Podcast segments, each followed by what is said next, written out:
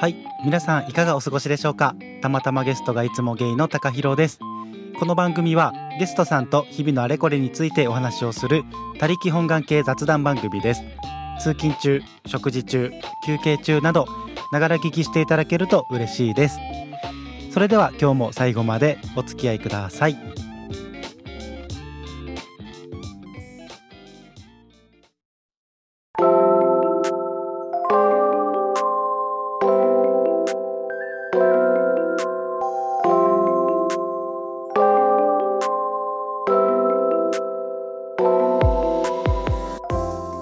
2023年ありがとうございました、えー、今日収録しているのは12月30日土曜日です。23年最後の配信になります。ギリギリの収録になってしまっています。ダッシュで編集して31日中にはアップしたいと思います。で今日はですね、えー、ご紹介できていなかったお便りの紹介とあとは、えー、23年の振り返りをして締めくくろうと思います。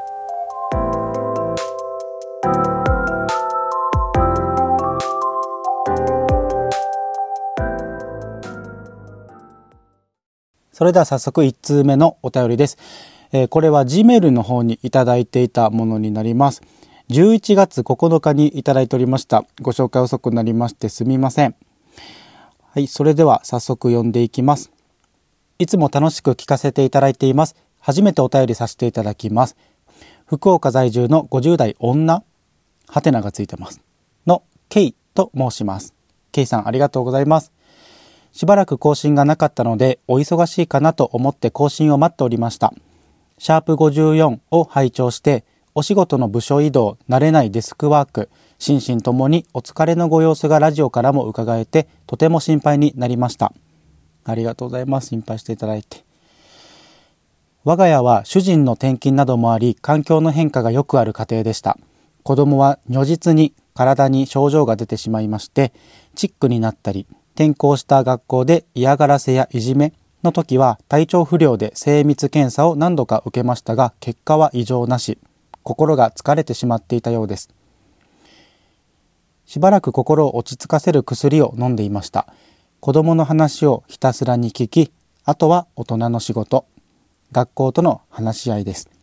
高弘さんは今いろいろなことが一気に押し寄せていて心がとても疲れているのでしょうね。いつもラジオから心配りのできる優しい方だなと思っていましたが今回は優しすぎて気を配りすぎて電話のタイミングとかいろいろうまく回らなかったのかなと。疲れた時ご家族や友達気心を許せる同僚の方にお話をしてみるのはいかがでしょうか。動機などひどくなるようでしたら心療内科で胸の内をお話ししてみるのも一つの手です。必要に応じてお薬に頼るのもいいと思います。ラジオでいっそのこと、愚痴会でも、パソコン教室に通って少しずつスキルアップするのも自信につながっていくようにも思います。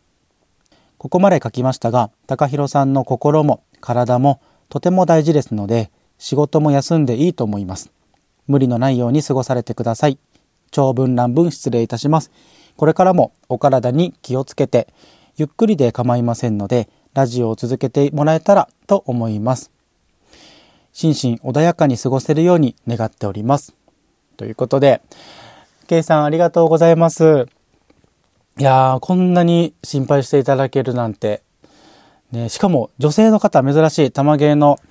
リスナーさんで、えー、50代、えー、女性、まあ、ハテナってついてるので、もしかしたらセクシャリティがね、あのー、女性っていうのが、じゃないかもしれないんですけども、福岡からありがとうございます。ね、シャープ54、すごく皆さん温かいお言葉、あの、ツイッターとかでもいただきまして、心配していただけて、本当に嬉しいです。もう本当に心の支えになりました。こんなにも心配してくれる人が自分にはいるんだっていうことを改めて認識できて、すごく心の支えになっています。で、あの、シャープ54で、まあ、内勤、営業から内勤に移動になったというお話をしてたんですけども、実はですね、あれから12月1日からですね、また営業に戻ってます。で、あ、よかったやんって言われるんですけど、友達とかにも。まあ、一概には良かったと言い切れない部分もなかなかありまして、えっ、ー、と、2024年もね、ちょっと自分の中で整理をつけて、あの、いい感じに仕事に取り組んでいこうとしないといけないなと思っています。またそんな様子もですね、あの、玉芸一人会は特に日記みたいな配信になっているので、えー、そういった話もまた配信できたらなというふうに思いますので、またその時はお便りでなんか乗り切れる秘訣とか、今までやってきてよかったなって思うようなこととか、もしあれば教えていただきたいなと思います。K さん本当にありがとうございます。で、続きまして、えー、こちらもですね、え、11月10日に Gmail でいただいていたお便りになります。えー、高弘くん、秋も深まってきましたとはいえ、まだ半袖で良い日もあったりして、なんだか不思議な11月です。確かに、12月でも暑い日結構ありました。僕は今、出張先の宮崎から帰宅する途中です。日輪という特急に乗っていますが、福岡からは約5時間半。長。宮崎はとても良いところなのですが、とにかく同じ九州なのに遠い県です。5時間もかかるんですね、同じ九州で。配信聞きました。とても辛そうですね。話し方や声からも高弘くんの置かれている状況や気持ちが伝わってきました。あまりやりがいを感じない仕事、そこに労力を使う、徒労感、よくわかります。何らかの組織に属して仕事をしている人たちの多くは、少なからず高弘くんのような経験、かっこ不本意な部署移動などしているかもしれませんね。高弘くんの場合は仕事ができないからではなく逆に能力を評価されてより全体に関わるようなところに配置されたのでしょうけれどこれまで人と関わることにやりがいを感じてきた高弘くんにとってはショックだったことと思いますいや本当にそうなんですよね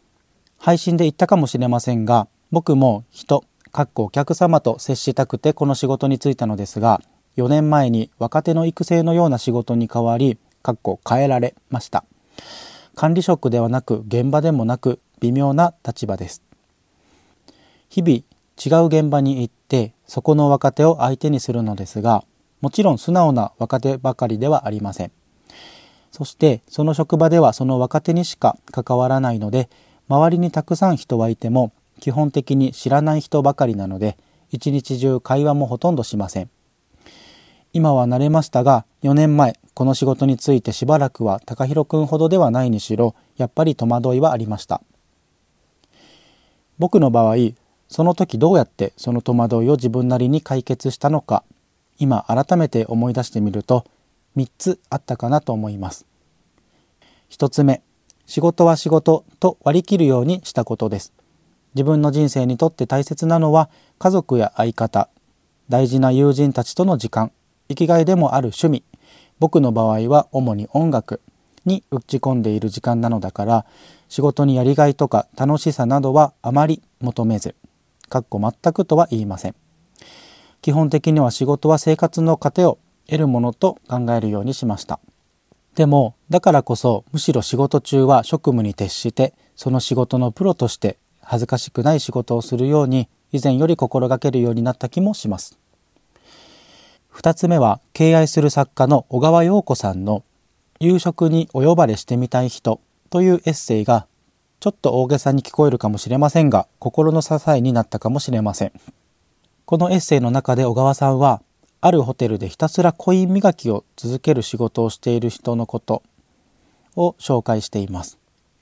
かっこ実在しているそうです。いやいやではなくその人はプライドを持ってその仕事に向かっているそうです。コインの種類によって布を変えたり磨く力加減を変えたりお客様に釣り銭を返した時にその手触りが良いと感じてもらう。ただその一瞬のためにその人は何十年もひたすら一人でコインを磨き続けている。そのエッセイを読んでから僕のやっている仕事も誰かのためになっているかもしれない。だからプロ意識とこだわりを持ってやらねばと思うようになりました今も自分の気が緩みそうになった時こんな仕事意味ないじゃんと思いそうになった時にはこのエッセイを読み返すことがあります3つ目置かれた場所で咲きなさいも僕を支えてくれた一冊です。これはあまりに有名な本なので割愛します。は知りませんでした。調べてみます。気持ちが落ち込んでいる時、50代のおじさんから長々と、しかも高弘くんの悩みとはちょっとずれているかもしれない助言が来て、かえってムッとしたかもしれません。いや、してないです。全くしてないです。適当に読み飛ばしてくださいね。でも僕に限らず、玉芸の多くのリスナーの方やポッドキャスター、つまりは仲間の皆さんが高弘くんに全国からエールを送っているのは事実だと思います。いろんな人のアドバイスや経験談を聞いて前向きに今の仕事に向き合うようにするのも一つ。いっそ今の仕事を退くのも一つ。他にも道はあるかもしれませんが何より大切なのは高弘くんが心穏やかに幸せに日々を過ごせることと思います。一日も早く高弘くんが元気になることを陰ながら心から健太郎ともども願っています。この週末ぐらいから本格的に寒さが到来するようですね。気持ちが沈んでいる時は風邪などひきやすいと言います。くれぐれも体にお気をつけて。かっこちょっと体調が悪いなと思う時はクラシエの葛根糖エキスがよく効きますよ。試してみます。追伸今回のものは個人的なお便りですのでご紹介は不要です。海猫京介ということで、海を見ていた山猫の京介さんからいただきました。ありがとうございます。いや、ご紹介遅くなり申し訳ございません。そして、すごく長文でこんなにも心配してくださっている内容を読まさせていただいて本当に嬉しく思います。えー、京介さんが心がけていることを3つご紹介していただきましたしあのめちゃくちゃ具体的なアドバイスをいただけて本当にありがとうございますまずはあれですね。作家の小川陽子さんの「夕食にお呼ばれしてみたい人」というエッセイですね。読んでみたいなというふうに思いました置かれた場所で咲きなさいも気になります暮らしへの葛根等も気になります。やありがとうございます。京介さん、本当にいつもこうやってメールでですね、お便りというか本当に気にかけてくださっていることを個人的にっていう形で送っていただけるんですが、あの、今回はご紹介させていただきました。本当にありがとうございます。はい、それでは続きまして、お便りフォームの お便りフォームの方にいただいていたお便りをご紹介いたします。えー、こちらはですね、12月19日にいただいていたお便りになります。ラジオネームキャロットケーキさん。セクシャリティはストレート。大阪出身の40代の方からいただきました。お便りの種類は嬉しかったことということで、えー、読みます。はじめまして。先週、倉しさんのラジオでタッチさんを知り、なんとも親近感のある話し方にぐいぐい吸い込まれ、玉芸さんにたどり着きました。ありがとうございます。私は結婚後は主人の仕事の関係で海外を転々とし、今はマニラ在住なのですが、大阪生まれ大阪育ち、かっこ、しかもコテコテの八尾 ということで、あしっかり、しっかりめの大阪の場所ですね。やからか、タッチさんの間の取り方、言葉のチョイス、リズム、ノリがもう地元の友達感満載で、もう最高です。ということで、めちゃくちゃあの、グッドって親指を立てる絵文字もついて、キラキラもついて、泣き笑いマークまでついてますはい。えー、リズムの合う関西の友達や家族と話す時のあの感じをじわじわ思い出して元気になります。今日の配信で弟と同い年と知り、おーより親近感、わら。実は私も細々とポッドキャストをやらせてもらっていて、ソロポ、かっこ初耳の言葉、かわいい響き、なので、今日の話も分かりみ深すぎました。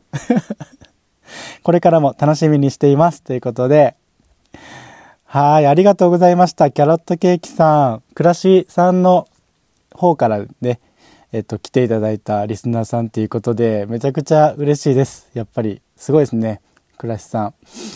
いやー、すごい、あの、めちゃくちゃ明るい方なんだろうなっていうのが、文章からも見れて、すごく元気になりました。いやマニラなんですね。マニラか。あの、僕の初めてできたゲイの友達と言ってもいいぐらいの本当にゲイの世界に飛び込んでからもう初期の初期の本当に初期に出会った友達がですね実はフィリピン人なんですよ。でその子はあの僕と同い年の35歳であのフィリピンのダバオ出身の子ですね。またゲストとしてあの出てくれるっていうお話になっておりますので例えば日本とフィリピンのカルチャーショックみたいなそんな話もできたらいいなというふうに思っていますんで楽しみにしておいてください。キャロットケーキさんありがとうございました。元気になりました。えー、続きまして、えー、こちらもですね、お便りフォームの方にいただいていたお便りです。ラジオネームむっちゃんさん、セクシャリティはゲイ、大阪出身で30代の方ですね。お便りの種類はその他ということでご紹介します。こんにちは。初めてお便りをさせてもらいます。過去の放送回から失礼します。第15回のお便りのところから人助けに関して取り上げられているところが印象的に残りました。臨機応変な対応は私自身苦手にしているところですね。その分自分から困っていそうな人がいそうなら声をかけるようにしています。これが役に立っているのかわからないですが少しでも伝われば幸いだと感じています。拙い文章で失礼します。ということでこちらは12月27日にいただいていたお便りですね。ありがとうございますむっちゃんさん。あのインスタグラムの方でもつながっていただいているあのフォロワーさんなんですけれども初めてお便りをいただきましてありがとうございました。えー、っと第15回の、えー、っと人助けのお話ですね。めちゃくちゃこれも反響があった、回になってます。結構やっぱり今になってもこうやってこの15回のえーと、話の内容でお便りをもらえるっていうのは結構皆さん思うところがあるような回になってるんでしょうねきっとありがとうございます。でむっちゃんさんは、えーと、普段から困っていそうな人がいたらその人に声をかけるようにしているっていうことでえめっちゃすごくないですか？僕もあのこの15回の配信をあのしたからといってあ何ですかね。普段からめちゃくちゃ困っている人を見つけてバンバン声をかけるってことをしてるわけではないのでむっちゃんさんの方が全然もうすごいです。本当に。はい。まあ、できるだけねやっぱり困っていそうな人がいたら声をかけて助けてあげようという気持ちを持って、えー、はいるんですけれども自分のねあの時間に余裕がない時とかはちょっと無理だったりとかするのであのなかなか声かけれないことも多いですけれども、まあ、優しい世界になればいいですね。はい、むっちゃんさんありがとうございました。ということで、えっ、ー、と、お便り、えー、こんな感じですね。えっと、いただいているお便りで、まだ今日ご紹介できていないものもあるんですけども、えっと、来年になってから、あの、実はですね、えっと、大人気番組のとある方と一緒にコラボ収録をもうすでに終えているお便りもあったりとかしますので、お楽しみにお待ちいただければと思います。お便りいただいた方、本当にありがとうございました。で、えー、23年の振り返りなんですけれども、まず、23年に配信した配信話の数で言うと、46話配信しました。いやめっちゃ配信しましたね自分的には不定期配信の番組にしては結構配信できたんじゃないでしょうかという感じですね。でこの46話の内訳なんですけれども、えー、ゲストさんをお招きしたゲスト会が24回、えー、コラボ配信が12回で一人配信が10回これで、えー、合計46回の配信となりました。いや本当にさっきねあの集計取ってたんですけれども、まあ、いろんな方に出ていただけたなというふうに振り返ってすごく幸せな気持ちになりました。ね、ゲストとか、まあ、コラボとかで、まあ、基本的には誰かをお招きして配信をするというこの番組のコンセプトでよくできたなって自分でもあの改めて思いました。本当に、えー、ご協力いただいた皆さんのおかげです。本当に本当にありがとうございました。で、あの、Spotify のね、まとめっていうのがこの時期になると出るんですけれども、えー、Spotify 上のデータではあるんですが、え、ー、と、23年、えー、たまたまゲストがいつもゲイを聞いていただいた方の各種データがまとまっているものになるんですけども、えー、いくつかご紹介しますね。まず一つ目、あなたの番組がナンバーワンポッドキャストになっているリスナーさんということで、まあ、えっ、ー、と、ポッドキャスト番組をいくつか聞いていただいている中で、えー、たまたまゲストがいつもゲイ、たまゲイを、えー、聞いていただいたのが一番多いリスナーさんの数なんですけども、なんと99人、ありがとうございます。めっちゃびっくりしてるんですけど、99人も。ありがとうございます。びっくり、びっくり、びっくり仰天です。本当に。わあなんか一人でポッドキャストを始めたのでこんなにもあの聞いてくださる方がいらっしゃるなんて思っていなかったので本当にありがとうございます。嬉しいです。そして、えー、次。最もシェアされたエピソード。ということでシャープ25両親とカミングアウトについて話してきました。かっこ G up to you という回ですね。肋骨パキオのパキラジ。パキちゃん主催の G Up to You テーマはカミングアウトでそれぞれの番組が配信するというものだったんですけれども、えー、僕の番組では両親とね主に父親と対談をしたという話になってます。やっぱりパキちゃんのね企画力がそもそもすごいからというのとあとはこの G Up to You 配信の第、えー、一番組目が玉ゲイだったんですよ。なので、え、ー、と、注目していただいて、あの、最もシェアされたエピソードっていうことで上がってきました。いや本当にありがとうございます。ずっとね、あの、ポッドキャスト始めた時からしたかった内容ではあるので、本当にパキちゃんにも感謝しています。シェアしていただいた方もありがとうございました。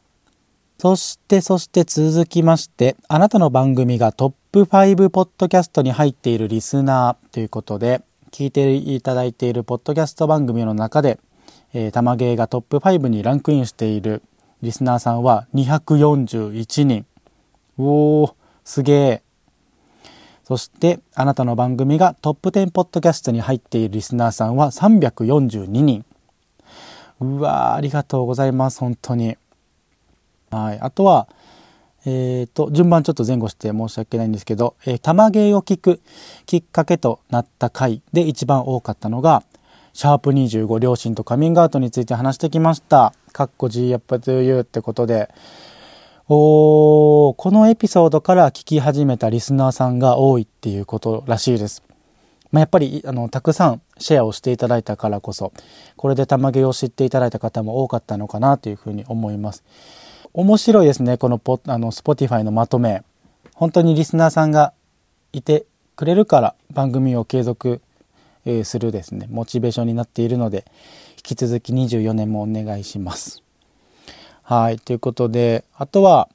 えー、個人的なところで言うと、えー、2023年にやった、まあ、思い出に残ってるなというところで言うと、やっぱり初めて人生で初めてですね、僕も大阪生まれ大阪育ちなんですけども、吉本新喜劇を見に行ったっていうのはめちゃくちゃ結構でかかったのと、あとはね、あ、iPad でイラストを始めましたっていうのも結構自分の中ではでかいですね。大好きな趣味になりました。楽しくやってます。あとは、 Vaundyのライブに行きましたっていうところで、先ほどお便りいただきました海を見ていた山猫の京介さんと健太郎さんも先日、えー、 Vaundyのライブに行かれてたと思うんですけども、その配信もされてましたよね。なの僕も、あの、ちょっと来年にちょっとなっちゃうんですけど、 Vaundyのライブ感想会配信しようと思いますので、えー、お楽しみにしていただければと思います。あとは、えー、2月に台湾旅行も行きましたね。台湾また行きたいな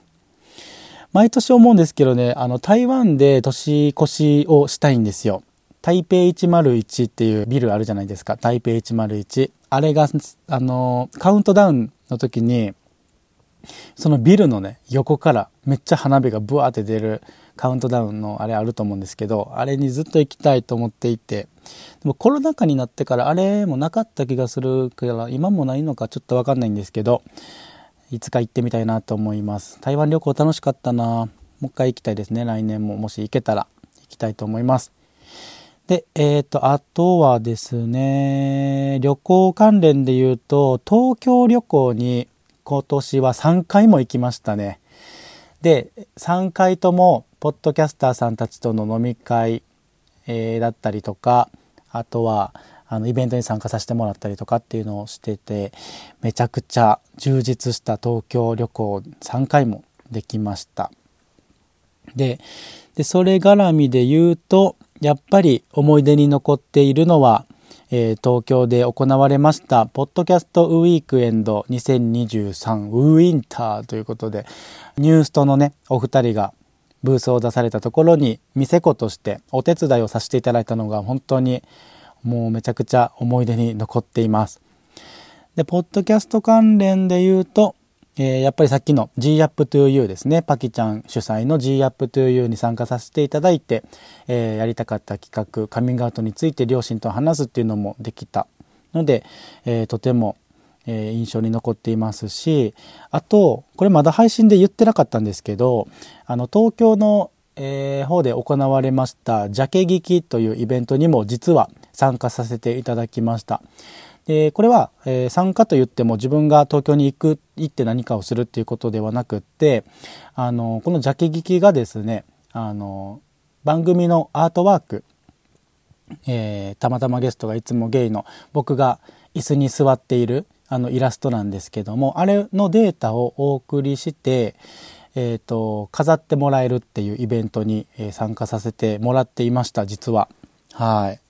あの CD でジャケ買いって昔あったと思う。まあ今もあるのかわかんないですけど、あの、あったと思うんですけど、それのポッドキャスト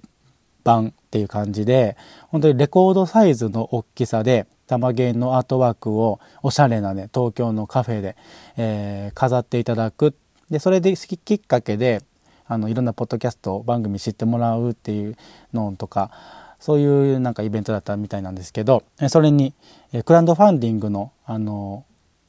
方で参加させていただきました。はい。見ていただいた方いらっしゃいますかね、ジャケ劇。僕はね、直接行けなかったのでちょっと残念だったんですけども、はい。そういったイベントにも参加させていただいておりました。まあ、こうやって振り返ってみると本当に自分的には、えー、2023年、新しい挑戦だったりとかをしたなっていう印象ですね。で、あの、2023年の一文字っていうのを僕は今年が始まってから決めていたんですね。それが、動くっていう字なんですよ。どう？動くっていう字で。で、書き初めでも書いたんですけど。なので、結構自分的にはいろいろ動いた年になりました。で、やっぱり動いたからこそ出会えた方っていうのもたくさん、えー、いらっしゃいましたし、えー、動いたからこそできた新しい趣味とか、まあ、そういったものもありましたんで本当に本当に充実した1年になりました。はい。まだ来年ですね、えー、どんな年にしようかとか、どんな一文字にしようかみたいなことをまだ考えてないんですけど、多分今年も、あの、今年の一言、一文字をあの書き初めしようかなっていうふうに思ってるので、書き初めしたら、あの、X の方にポストしますね。はい。